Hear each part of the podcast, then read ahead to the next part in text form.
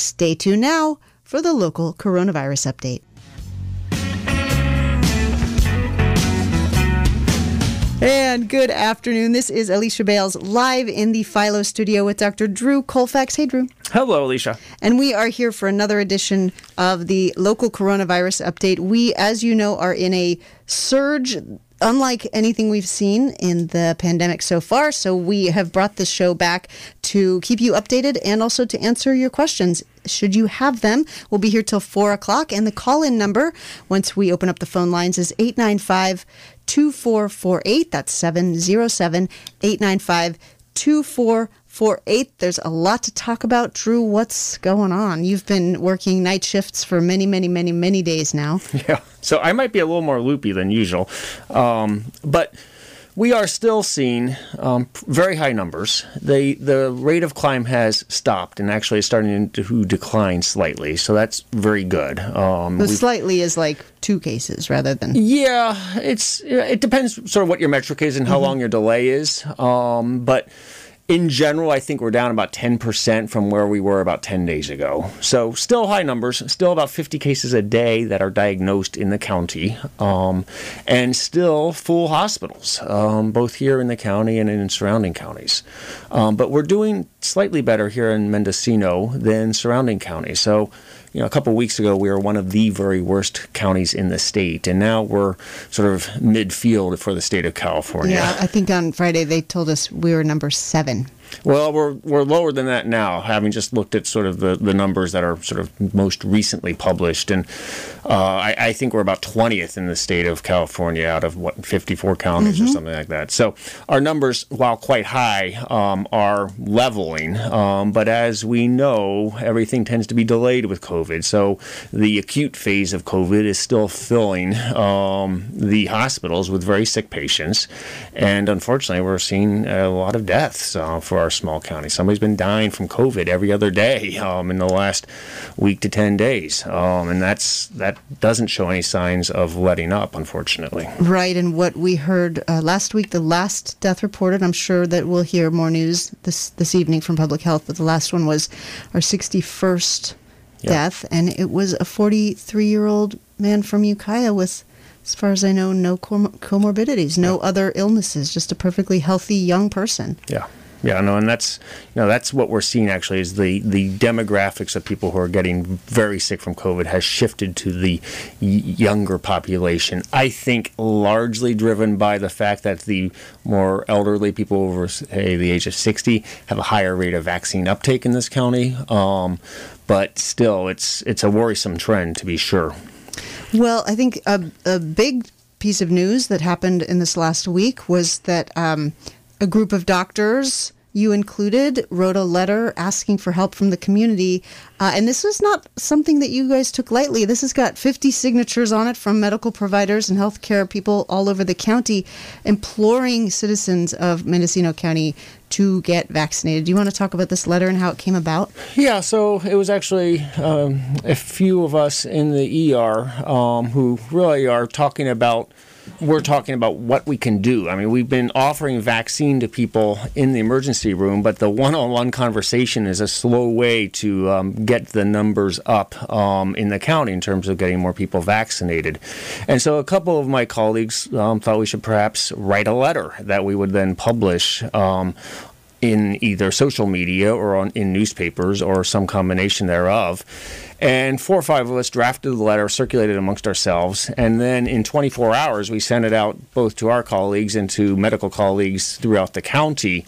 Um, and within 24 hours, I think the number of signatories now is about 60 some people, 60 some providers just in this county, um, which represents a substantial fraction of the uh, healthcare providers in this county. Um, and so most people who would see this letter or scan the list will recognize perhaps if not their very own provider somebody that they have seen at some point in the past and i think it might move the needle just a little. Um, it certainly isn't going to hurt, um, and we, you know, just thought we would make an effort there. Well, uh, doctors, like especially emergency room doctors, might speak calmly even when the house is on fire, but taking this kind of action, this is how doctors freak out, right? Yeah, you know, most doctors don't really like to go to the press, right? So it's it, it's it's unusual for people to say, "I'm going to put my name on something that's going to be published." If you're a healthcare provider, you just don't want that kind of attention as a doctor. You know, you you hear these horror stories and you just don't want your name out there. Um, I'm foolhardy, I guess, because I get on the radio and freak out every week. But you know, so be it. So it's it does represent, I think, a controlled freak out um, by the signatories, really. And, you know, we're, we're trained not to freak out. And so, you know, if somebody's heart stops beating, you don't want your ER doctor freaking out, right? So our our career, our our avocation requires staying calm under really stressful situations, and you know that's what we're dealing with right now is a very stressful situation. You know, that being said, that's not just a list of ER doctors in the county. This is, you know, primary care practitioners, um, you know, nurse practitioners, it's orthopedic surgeons, it's general surgeons, it's healthcare providers all over the county, you know, with with some predominance of um, the ER doctor and the internal medicine doctors in our group, just because those are the ones we had emails and phone numbers for quite readily, quite quickly. Well, no, go ahead. You know, and we wanted to get it out because you know we wanted to get it published, or at least publicized as quickly as possible, um, just because we need to get the word out in this a way that, yeah. well, and, you know, county health, I don't really know what they're doing. I mean, I know that we're subsidizing water costs for the town of Mendocino, um, but we're not, you know, sending healthcare resources to the northeast corner quadrant of this county. So that, you know, bespeaks the great American tradition of sending money to the wealthiest people um, while we ignore the crush of COVID that's coming from the poorer parts of this county yeah, it's it's appalling, frankly, and I, I frankly think all five um, supervisors should be terminated immediately. Mm. But that's another subject, I guess. All right. Yeah. Well, we'll go into that at some point. Well, this isn't, you know, this isn't Dr. Colfax freaks out on the radio by on whatever's not usually, but it happens sometimes. um, say what you really mean. Yeah. Um, but what I would like to know is what the letter says. Yeah. So it says basically, um, to summarize it, and you have it in front of you, but I don't think I we need to but read I, it. But I won't do air. a dramatic uh, reading. So, but what what we're saying is, you know, the vaccine um, is really saving lives. It is safe and effective, and is preventing severe illness, and the uh, unvaccinated um, proportion of our um, population in this county is really driving the COVID surge. It, it, represents the entirety of the deaths in the last couple months from COVID in this county. Um, and it represents the vast majority of people who is severe COVID um, requiring hospitalization.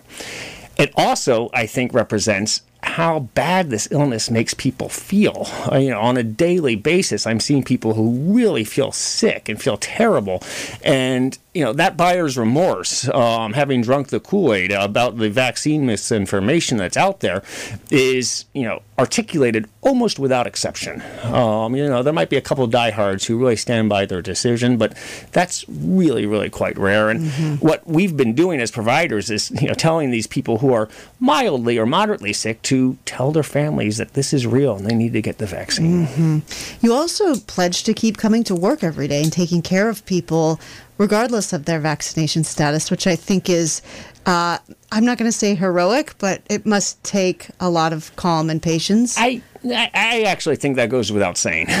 so I mean, it, we said it, so I guess it doesn't literally go without saying. But you know, we we take care of things all the time. Um, and we don't really spend a lot of time thinking about how or why somebody ended up in front of us. Healthcare providers have to take care of everything. That's what we're trained to do. Mm-hmm. That's what mm-hmm. we've, uh, you know, that's our oath. Um, and I, I think we feel very positive about doing that.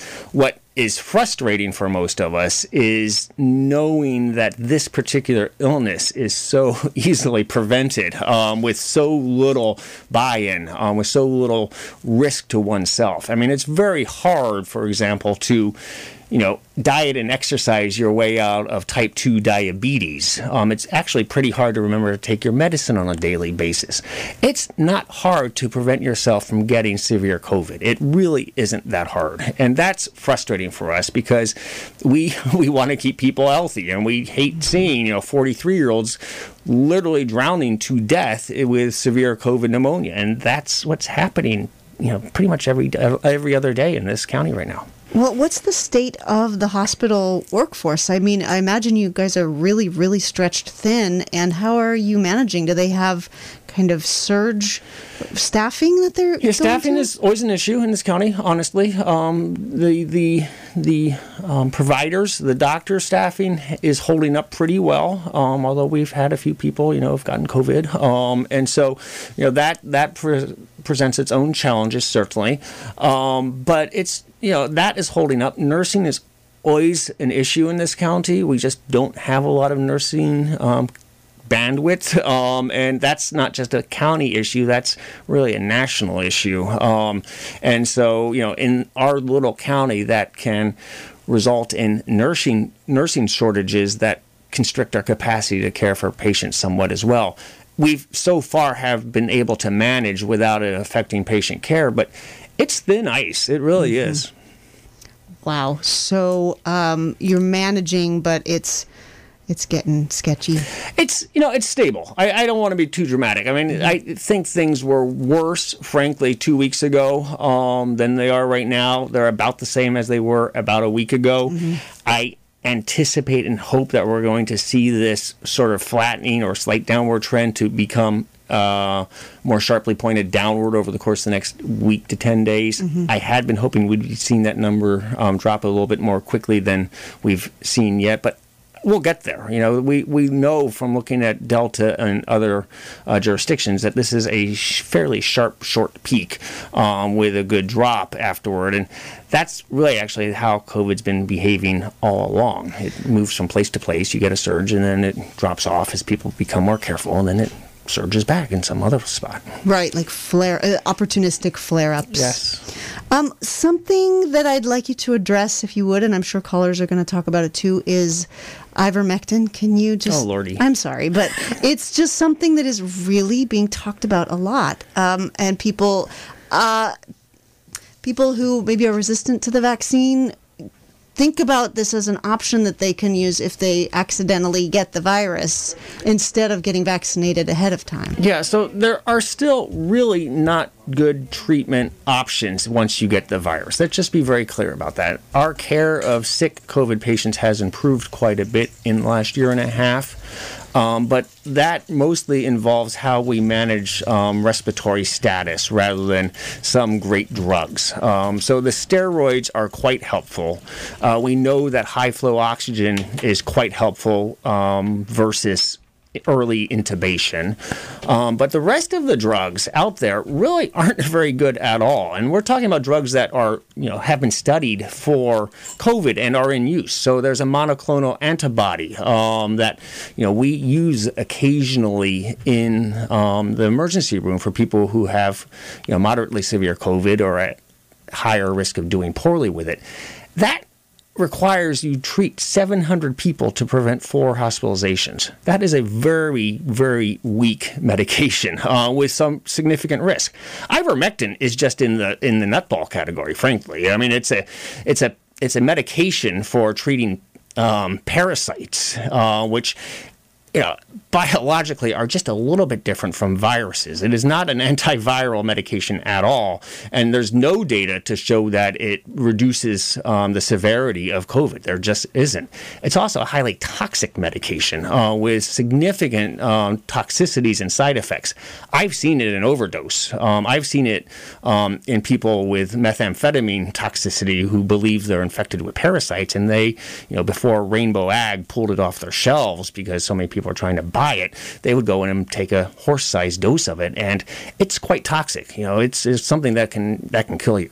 Um, so it's it's it's in the category of you know Bill Gates's nanoparticles, as far as I'm concerned. or um, the former presidents injecting bleach kind of Yeah, it's it's about as effective and about as dangerous. it's also a pharmaceutical it's not like some natural product that Ivermectin? Yeah. No, yeah, it's it's a very dangerous to pharmaceutical. It's not something that we use in humans very often at all. Um, it's it's the kind of thing if you have a brain abscess that is a parasite, for example, you know, really nasty stuff, then you might consider using it. But this is not something we just throw at people, and it's certainly not something we use for viral infections.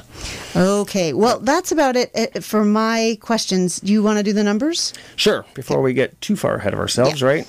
Uh, now, again, these numbers are a bit stale since they are published on Friday afternoon and will probably come out in about an hour after our show today. Um, but as of Friday afternoon, we had 5,927 COVID cases. That is up 322 in one week. Uh, we had 31 hospitalizations, including eight in the ICU. We added, unfortunately, four more deaths um, in one week. Um, and our trend, depending on how you look at it, is either flat or down around 14% um, over over 7 to 14 days. Um, we're adding about 50 new cases a day on average. We have 438 in isolation. Uh, we have a fraction of that in quarantine, and I think that simply reflects um, the fact that we're not doing contact tracing anymore in this county. California um, is improving, um, or at least the rate of climb has flattened out. Um, we're still adding around 13,000 cases just in the state of California.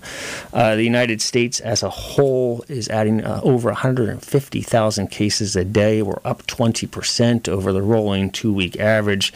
And in the last 24 hours, 1,300 people died from COVID in this country alone. Um, and, you know, there might be, in that 1,300 deaths, there might be a handful of people who were vaccinated. There might even be 50 people were vaccinated, but the vast majority, you know, over 90% are amongst the unvaccinated. Really, um, just just yeah. tragic. I mean, it really reflects just a complete failure of public health and our government to you know, talk about this in a coherent way. Mm-hmm. Uh, the other thing, the news from Friday's public health briefing, they've actually switched to doing them weekly again. So uh, this Friday, they said the among many, many other pieces of information, uh, the vaccine rates in Mendocino County are down this week. So people don't seem to be responding to the news that we're trying to get out there that yeah. this is a terrible, terrible situation, the worst we've faced so far, uh, by rushing out and getting that shot. No, yeah, I'm I'm not surprised. Um, you know, anecdotally, I felt like we were perhaps seeing an uptick in vaccines, um, but that's just from my perspective. When I see people in the ER and they take a look around um, and see how busy we are, and the fact that we're seeing patients outside and not bringing them in, and they walk past these, you know, this pod of COVID patients out front, and when we offer them the COVID shot, um, you know, when they're there for something else, uh, greater number are saying yes than I had seen previously. But that's really a very small data pool. Right, people who are seeing it with seeing it themselves. Yeah. Um, you've also at the hospital you sus- suspended elective surgery. Yeah, so elective point? surgeries have been suspended again. Um, you know, they were suspended last, I think, early December is when we stopped it for a couple months, um, and we're stopping again uh, because we just don't have the medical capacity to perform elective procedures. We don't have hospital beds um, if people need to be hospitalized after an elective procedure or surgery. So it's it's tragic because that means that if you have you know, colon cancer, or if you need your gallbladder taken out, or if you need a biopsy or something else, or a colonoscopy, that's not going to happen um, until this surge comes under control. Those things are elective procedures? A lot of them, yeah. Yeah. Cancer treatments? Yeah, we're not. We're not yeah. What about visitation? Can people still visit at the hospital? Nope. Wow. Yeah. Okay, so we're back to the worst. yes, it. it's back like it was in December. All right. Uh, this is the local coronavirus. But we have update. a vaccine. Did I mention that we have a vaccine? We, it's, yeah. Right, exactly. It's like it's not back because back then we couldn't do anything about it. And well, now you just go get a little shot. And it makes you feel mildly crappy for a day. Yeah, and as a as a father of a ten year old, um, the, the sort of the bad news about the children's vax for ages mm-hmm. five to eleven is it, they're walking back the timeline on that, um, unfortunately. So I had been hoping that we'd see, um, and I think any parent with a school age child was hoping that uh, the children ages 5 to 11 would have FDA emergency use authorization sometime in September or early October, and it's now probably going to be pushed back into late November or December you know, it's it's frustrating uh, to be sure, um, and I don't know if there's really a sense of urgency around that, um, and that's just going to, you know, play forward into school reopenings and you know increased number of COVID cases in schools, which we're experiencing this county on mm-hmm. a daily basis. So. Yeah, we're in week two and a half. We're in week three of school reopening. Yeah, and you know we keep picking up school COVID cases. So yeah. yeah. Oh, that's right, because they're doing mandatory testing at schools. Yeah. So they're catching cases at Yeah. schools. Yeah. Um, all right, well, this is the local coronavirus update. I'm Alicia Bales, live in the studio with Dr. Drew Colfax. We're going to go ahead and open up the phone lines. We'll be here until 4 o'clock, so you've got a good Good 40 chunk of minutes. Yeah, to get your questions answered. It's 895 2448 707 895 2448. We'll go ahead and take our first call. Good afternoon, caller. You're live on the air. Oh, thank you.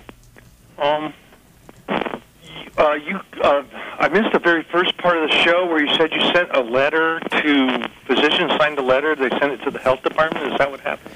Uh, we didn't send it to the health department. We didn't think it would be read there, um, but we sent it to um, various media outlets, um, Ukiah Daily Journal, Santa Rosa Press Democrat, et cetera, et cetera. Um, this radio station, um, and I believe some of my more um, tech savvy colleagues have also pushed out on social media somewhere. So, Okay, because I've been kind of I've been calling my representative on this um, matter, and um, I haven't heard back yet. But you know, um, it's only been five days. But um, the the issue at hand is the um, fair, and the fair board is and is kind of locked into a thing of they've signed a bunch of contracts with people, and the only people that can cancel them is the health department. yep.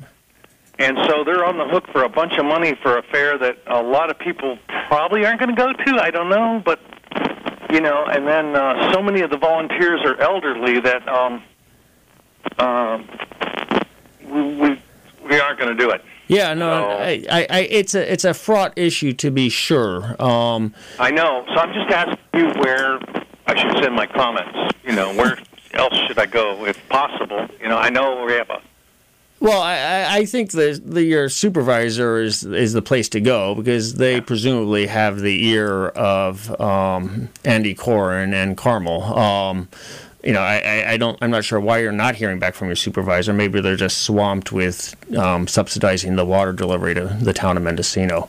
Um, but you know, it's that's where I would go. As for the fair, You I, would think an empty water truck, by the way, could stay on its side of the road coming back from here, but apparently not. you know the water trucks are the new logging trucks in this community it's just but the as for the fair i mean it's a fraud issue i mean i I don't think that people should go to the fair if they're not vaccinated. Um, it's just not worth that risk. I certainly, you The know, risk takers that usually go there. I know, of course, and that's that's why you know the unvaccinated amongst us should um, be vaccinated before they go to the fair. And I've urged sort of mandatory vaccine vaccination for exhibitors at a minimum at the fair. That's not going to happen, um, you know, realistically. And so I think a lot of the sort of more cautious amongst us, or the people are at higher risk um, of doing poorly with COVID, even if we're vaccinated, are going to stay away. Um, yeah, the absolute risk on an individual basis from a from COVID, if you're vaccinated, is quite low to be sure. Um, and so, you know, I don't. We don't want to facilitate the spread, you know, in the various things that we do there. No, of course not. But yeah, it's, Bars and all those things that are not supposed to be very good. yeah, So no, anyway, yeah. No, I, I hear you. It it, it, it is Okay. a, it is a fraud issue, and I don't want to take up everybody else's time, so all right, we agree. yes. All right. All right. Thanks for the call. Oh. Hello, caller. You are live on the air. Hi, great as usual. Um, there's a rumor going around my neighborhood that if you are not vaccinated, uh, no doctor will take you in, no emergency room will take you in. Is that correct? And I will take my answer on the air. Thanks. Yeah, that that is emphatically not correct. Um, we are taking anybody in um, at any clinic or any emergency room or hospital uh, throughout the county. That's you know that's that's required. That's what we want to do. That's what we're here to do. Um, so vaccinated or not vaccinated, uh, we're going to. You know, see, examine, treat you um, in exactly the same way. It's just that your risk of doing one's risk of doing poorly with COVID if you're unvaccinated changes our analysis a little bit. It might change which medications we give, and it certainly increases our level of concern that we're going to see you back in a day or two with more severe disease. All right, it's 707 895 2448. The lines are open here. It's the local coronavirus update with Dr. Drew Colfax. And I wonder if you. Oh, saved by my question.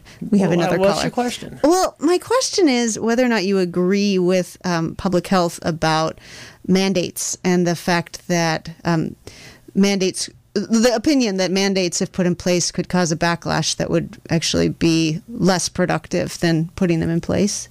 I do not agree with that statement. Um, you know, there's already a considerable backlash, um, and I think that the more um, difficult that we make it for um, people if they're unvaccinated to go to congregate settings, um, to go to work, to go to school, uh, the more people are going to be vaccinated, and that's unfortunate. I mean, I certainly am not a big fan of governmental mandates, um, but the societal costs of the unvaccinated right now is enormous, um, and we expect things from one another and as a society all the time, um, and so this should just simply be an expectation. Now we're all spun up around it, and there certainly will be blowback, but I can't tell you how many times I've heard I don't like the government telling me what to do when it comes to why you haven't been vaccinated yet. I'm like, oh, if that's already your analysis, then we should actually make it a requirement, and you'll be saying the same thing. I was curious about that. All right, we have another call. Hello, caller. You're live on the air. Oh, hi. I have um, a question and a comment. Um, I'd like to hear what Dr. Colfax thinks the public health department should do. But first, I don't want to let medical doctors or the medical community off the hook. They took until now to come out publicly and say something.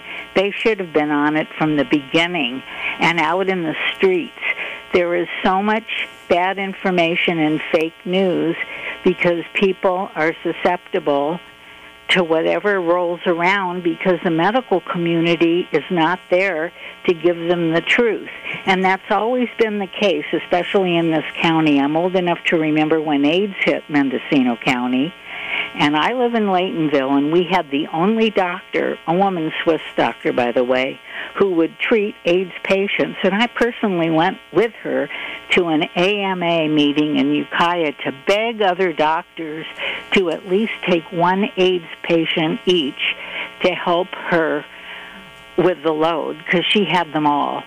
And they would not do it because they were so worried about not getting AIDS themselves, but their patients not coming to them. And I think the bottom line with the medical community in this county is that the only time people interface with them is they went and get a bill.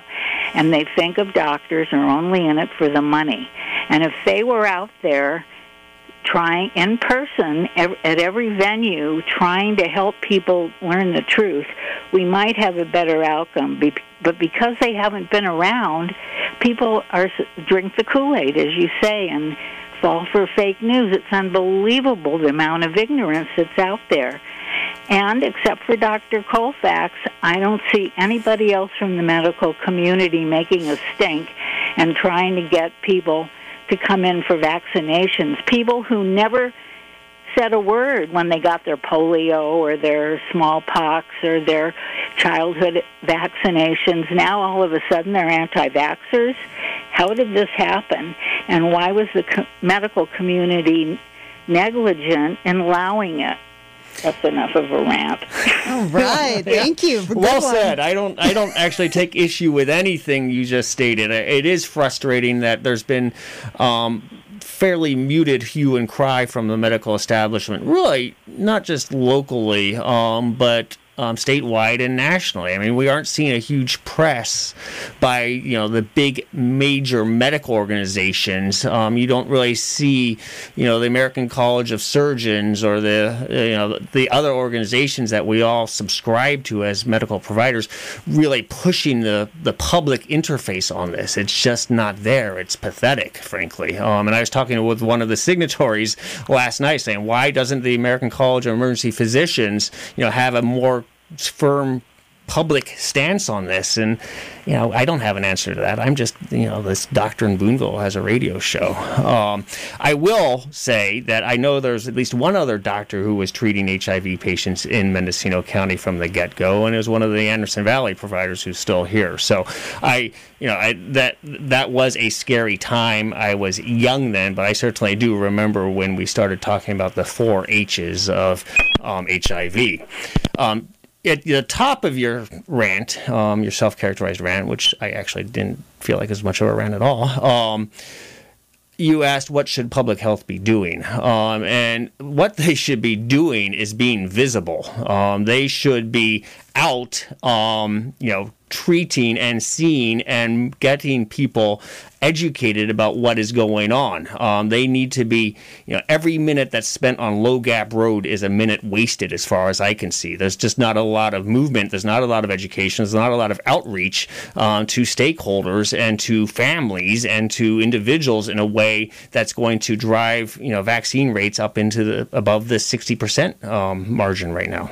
Well, at the beginning of this thing, we also had a lot more outspoken sort of community groups going out and doing projects. There's a Mask Up Mendocino project. Yeah. Is it? I'm surprised that I'm not seeing more collaboration between the healthcare providers and public health. I would think that you guys would be sort of collaborating very actively throughout this entire pandemic. But also, I feel like right now, are people just exhausted or you know because i'm not I, seeing the community involvement either. I, I, yeah i think we are exhausted. I mean we've been talking about this for a year and a half or, or longer now. Um, and so yes there is there's a great deal of fatigue. There's a fatigue amongst um, community members. There's a fatigue amongst um, healthcare providers and other organizations that might provide support services. Um, and that is certainly playing a role. I mean we all have masking fatigue and social distancing fatigue and everything else. And that I think is playing into this delta surge right we're just we're, we're sick of it and we're not willing to you know, I think rationally take the continued social hit of um, COVID, and we're going back to our normal lives, which is, you know, bringing COVID roaring right back. It's just driving the surge. All right, we've got the phone lines They're lighting up. up. up. Not yep. surprising. Let's take another call. Hello, caller. You're live on the air. Yeah, hi. I had a question. I'm I'm fully vaccinated since the middle of March, and I've been hearing people talk about getting a booster shot around the eight month period. And I was wondering if you could talk about that a little bit. Yeah, that's that has been talked about at the federal level. There's no um, FDA guidance on that yet. I know, a week or two ago, I talked about that a little bit. What we're seeing is there is a slight attenuation in immunity. Um, you know, that drops off, it starts to drop a bit notably um, around six months and becomes, you know, very gradually more significant over the course of, you know, the eight month mark. And we really don't have much data beyond um, eight months, at least for not for a large population. You know, the initial trial participants um, received the uh, Pfizer vaccine almost a year ago. Um, and so they have almost a year's worth of data um, in those 45,000 people they still have very robust immunity, to be sure. It's just not quite as good. I think the um, policy of requiring or recommending a third um, dose is misguided um, because it, it does several things. First off, it undermines public confidence in the two dose uh, vaccine series in terms of it offering extraordinarily good protection. Um, and secondly, it uses up vaccine that needs to be uh, distributed um, worldwide. I mean, we're wasting an enormous amount of vaccine in this country right now. Um, and that is just allowing COVID to continue to surge um, throughout the developing world. And it will bounce right back onto us, to be sure. There's not a single strain that's going to evolve anywhere in the world um, that's not going to become um, the dominant strain if it has some significant advantage. That will happen. It's going to happen over the course of the next year or two. COVID is going to stay with us, and the faster and the sooner we get worldwide vaccine rates up into the 80th percentile, um, you know, the faster that this has less fuel. Okay, well, thanks for that. So it sounds like I can just go ahead and skip getting a third Well, shot. it, it, it depends, right? So, you know, it is a qualified sort of assessment. Um, if you're more elderly um, or if you're immune suppressed, then I would definitely recommend getting a third dose. Um, you know, right now, if you're immune suppressed, um, and as soon as possible, if you're, say, over the age of 60, perhaps even if you're younger than that and you have significant risk factors for doing poorly with COVID. So it's a qualified analysis. Um, it's a, you know, it's a. well, I'm, I'm 57 and very healthy, so Yeah, so I, I would not rush to get a third dose. Um, you know, the first month that it's offered, it will be offered, I'm sure.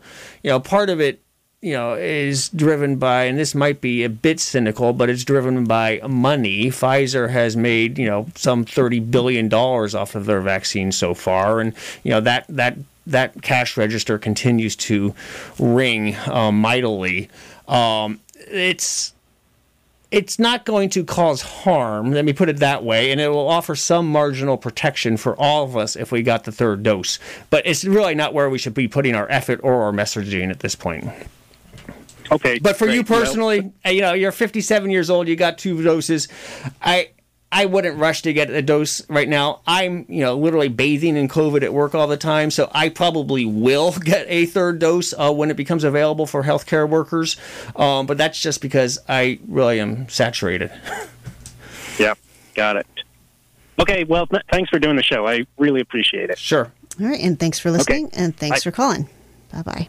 895 2448 is the number. This is the local coronavirus update. I'm Alicia Bales, live in the studio with Dr. Drew Colfax, who is uh, coming off of several days on, in the ER, or several nights in the ER, feeling Five in a row. slightly ranty. Oh, you know, That's good. I'm toning it down. Thank you. Um, and we're here to take your calls until 4 o'clock, so give us a call. Hello, caller.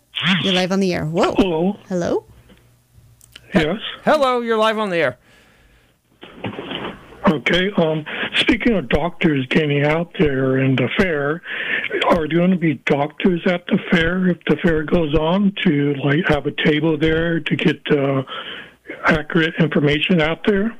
You know, that would be a great table for public health to set up and have. I imagine they're going to be doing that. I hope they're going to be doing that. Um, but I don't have any definitive word on that. Personally, I'll be there, so you can you can find me. I'll talk to anybody who comes up to me.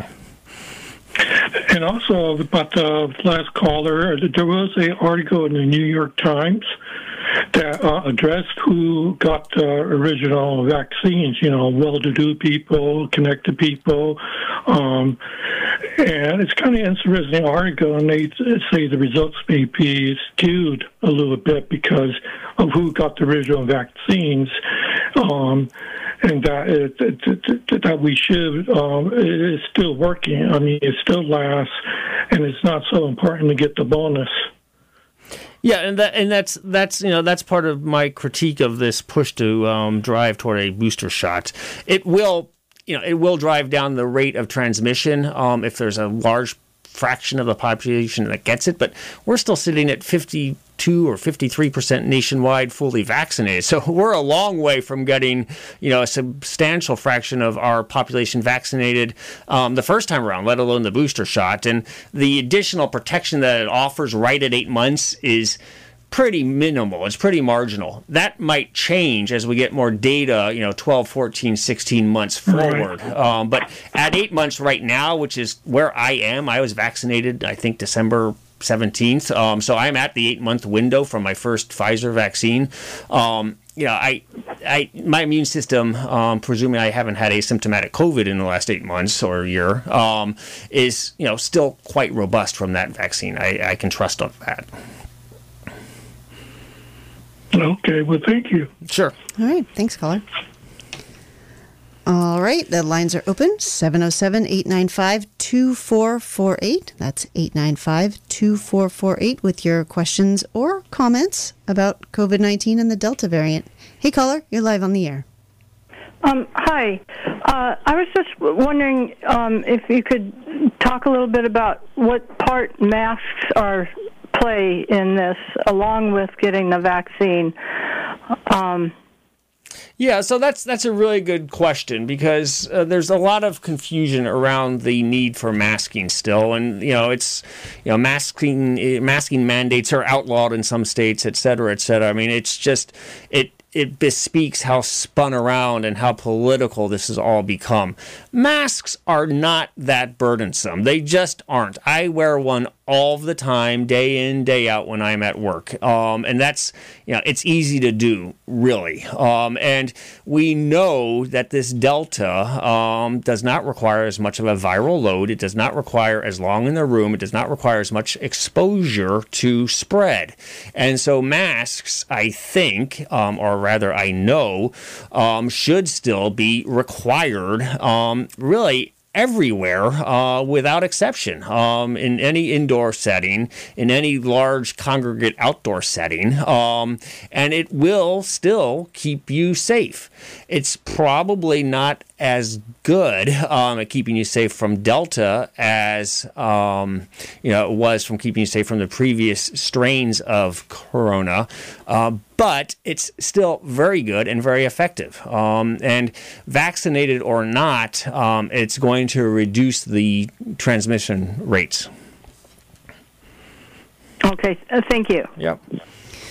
All right, thanks for the call. And uh, one of the other things that they said at the briefing on Friday uh, for public health was that the recent outbreaks in our county and, and the high risk exposures are restaurants and bars. Yes. So those are places where people are gathering. Uh, for some reason, we're like doing some kind of compartmentalizing. I think when we go to restaurants, we're just taking the masks off to read the menu and you know and hang out and chat. And it's like, wait, before this was a really high risk behavior, but now and, we're just doing it it's, nonchalantly. It's more high risk now. Um, you know, the yeah, it's it's less risky for the vaccinated amongst us, but you know the unvaccinated don't believe that COVID is dangerous or have been following the wrong news um, story on this, and I can you know rest assured that they are going to restaurants and bars at the same rate, if not higher rates, um, and they are at extremely high risk with it, particularly with the COVID. You know it, it it's increasingly clear. We talked, you know, months ago or a year ago or more about sort of the COVID rules, and you know, I've mentioned that sporadically. You know, the 15 minute indoor exposure time does not apply anymore. It does not require that much time to get Delta. Um, I we are seeing increasing data suggesting outdoor transmission, which had been relatively safe um, for the previous strains, but Delta is spreading in outdoor settings. Not nearly as high as in indoor settings, but still, um, that is happening. And so those, you know, the the 15 minute rule indoors and the outdoors being safe needs a really big asterisk at this point. Um, and frankly, the six foot social distancing uh, probably doesn't apply anymore either. You, you know, we've always known that that was kind of an arbitrary number, um, but it's even more arbitrary and probably way too close if you want to see a significant fall off of the risk curve of contracting COVID from somebody. But then, how will people know you're actually in line at the grocery store if you're hanging out way down the aisle? Uh, anyway, uh, let's take another call. Hey, caller, you're live on the air. Caller, you there? Let's try another one. Hello, caller, you are live on the air. Hi. I have a couple things that I wanted to say and a question I wanted to ask. I'll do the question first. Okay. Um, I missed a good portion of the show, so I'm not sure if you've discussed this. Are we going to stop indoor dining because it's so dangerous and indoor bars? Are we going to shut some things down so that we can be safer, or are we just hoping that vaccines are going to take care of this?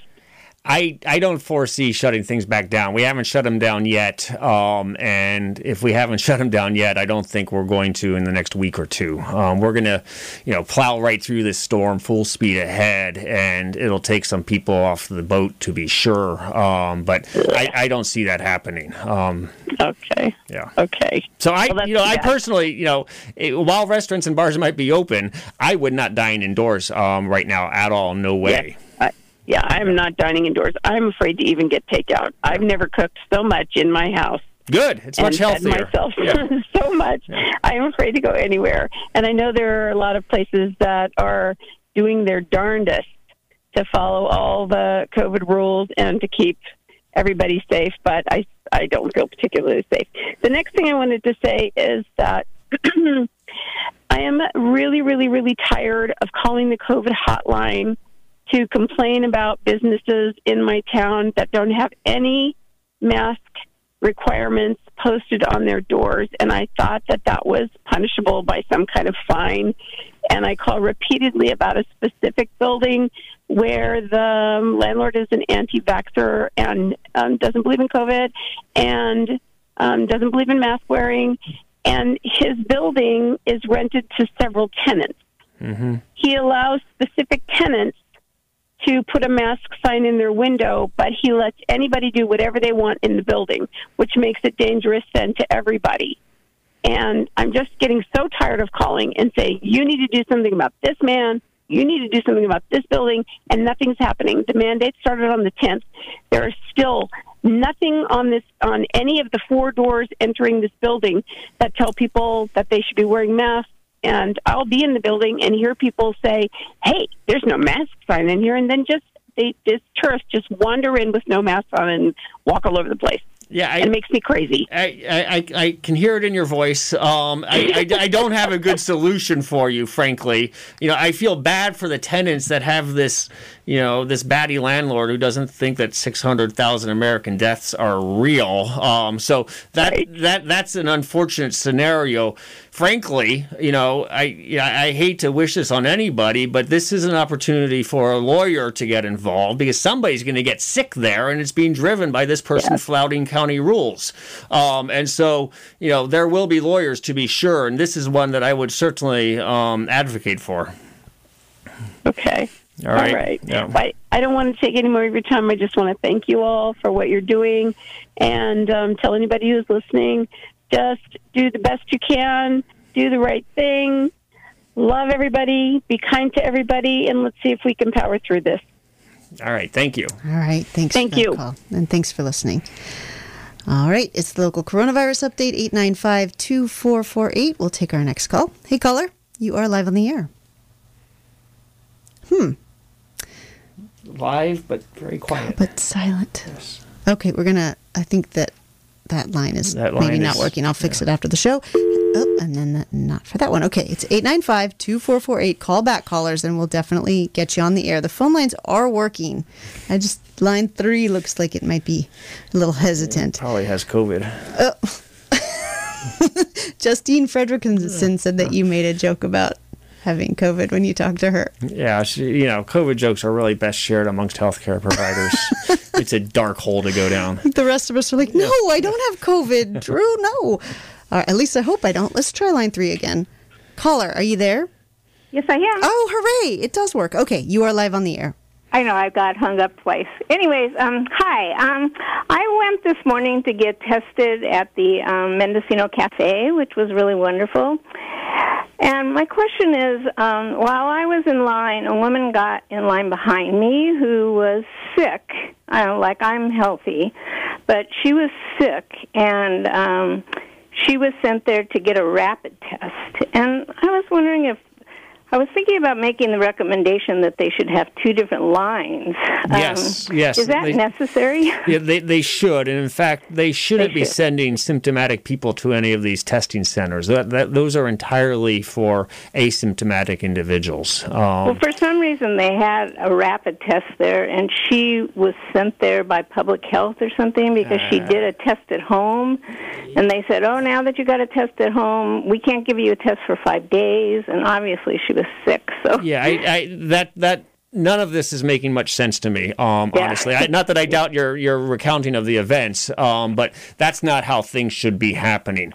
Uh-huh. Um, the home test kit is quite good um, if you're symptomatic. Um, so if you have a, if you have a cold or the sniffles or you're tired or you have a cough and you're worried that you have COVID and you can't make it to the Ukiah Fairgrounds or one of the healthcare centers around the county, then the Binax home test kit is quite good. It's not so reliable if you're asymptomatic, if you don't have any symptoms. So So, you know, if you're just testing yourself with a home kit just because you wanna, um, then you can't necessarily rely on that negative result. Mm-hmm. Um, and so for this woman, she should have been sent, um, I hesitate to say it, but to the emergency room or to a healthcare center where they could have tested her and evaluated her um, without potentially spreading, you know, COVID to others. um, and so that's that's how it should be working. Um, but you know, something something was dropped in this case. obviously. Yeah. So, so would it be a good idea? I'm, I know the woman that owns the cafe to recommend to her that maybe they divide the line. I'm not sure that the cafe should be testing symptomatic people at all. Um, oh well, anyways, they were. Yeah, yeah the, the, if they're equipped to do it, but that means you know the people administering those tests should be wearing you know full PPE, um, et Oh yeah, that's and, true. And yeah, you know that's so I don't. I mean, I don't know. I mean, I I appreciated it because I live in Mendocino. So no, I mean it- the more I'm testing, thinking, the hmm. more testing that there is, the better. Um, but you know that's that's a difficult situation to have symptomatic people congregating for a test. That just that shouldn't Yeah. be happening. Um, frankly. Well, yeah, it was. All right. Anyways, okay. Well, I'll I'll mention to her that I call I talked to you. So Okay. all right. Okay. Thank you. Thanks for the call. Bye. Bye. Bye. Creating problems everywhere. Do you ever test yourself? Occasionally. Because I had to do that today. I tried one of those Binax tests, and I thought it was hard. It was way better to go to OptumServe. Like have someone else do the little swab. Oh yeah, no. Self testing is it's it's hard. It's hard to give oneself a shot or you know sew one's own laceration up. It's you know, it's hard to do the right thing. It is not comfortable, but you know, it was good to get that negative result. I like that. Uh, I hope I did it right. Let's take our next call. Hello, caller. You're live on the air. Oop. No, that another that line off. three. Yep. Hey, caller. You are live on the air on line four. Hello. Hi, uh, Turn your radio off if you would. I'm I'm sorry, I forgot to turn off my radio. But um, my question is: um, Has uh, Dr. Colfax heard about insurance companies covering people who have no vaccine? Yeah, so insurance companies are going to continue to cover people um, whether you're vaccinated or not. Um, what what we're going to see, I think, very shortly is that insurance rates are going to go up um, for people who are not vaccinated. That that's in the works to be sure, um, but they aren't aren't allowed to deny coverage um, based on vaccine status. That's that's not permissible. Oh, that's good. Except it's a motivation to get vaccinated. But uh, Yeah, I'm glad they're going to be covered. It, it might be a motivation for a very small minority. I mean, unfortunately, um, the unvaccinated is, you know, the the the proportion of people who are unvaccinated falls most heavily on the uninsured or the underinsured and the more marginalized and the less educated. You know, that's obviously the way healthcare is distributed in this country across the board, and it's no difference here. So I really would not advocate for any sort of uh, coverage. Um, penalty uh, for vaccination status that would be uh, misguided and would further burden you know the most marginal um, healthcare um, utilizers in this country Well, that's good that they continue to pay. yeah It's good. Thank you so much. All right. Thank you. Good Thanks for question, the- though. Yeah, Yeah. Thanks for the call. Thank you for everything. Okay. thank Bye-bye. you bye Good afternoon, caller. You're live on the air. Hello. Uh, I'm in my 75th year, and I've got both my shots, and I wear a mask whenever I go out in the world, and I still got COVID. yeah So I think largely due to the vaccine, uh, it didn't amount to hardly anything for me. right A little bit of stuffy nose, a little bit of a cough, and a little bit of fatigue. That's about it. yep So thanks for the vaccine, and thanks for your great show. I, you know, I, I appreciate your calling in to report that experience. I can't tell you how good it is when I'm seeing somebody, you know, at a higher risk um, age category or with multiple comorbidities that would place somebody at a high risk uh, when they tell me that they're fully vaccinated. That just, you know, they may present with COVID symptoms um, that are mild, but my concern that they're going to progress to severe disease uh, diminishes greatly. I mean, it is such a such a high level of protection afforded by this vaccine uh, that the risk of anybody, you know, such as yourself, having a severe illness or even a moderately severe illness is markedly diminished. I mean, it renders it much less dangerous or much less deadly than um, your sort of run of the mill garden variety flu season. Yes, I'm a very lucky guy, and uh, today is my last day of quarantine, so I'm guessing that tomorrow I can wear a mask and go back in the world. Is that right? That's correct. Yep. Congratulations. Okay, that's good to know. Yeah. Also, even though we're all bombarded so much these days with bad news, I got to tell you about good news. The most recent article uh, edition of the New Yorker, that's August 30th. There's an article about the healthcare system in Costa Rica It is such a good story, and it makes you feel good.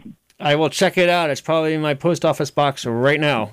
But thank you for the Yes, it will cheer you up, Doc. Thanks again for the great show. Thank you. All right, and glad to hear that you are getting through your quarantine Yeah. and that the symptoms were very mild. Thank you for that.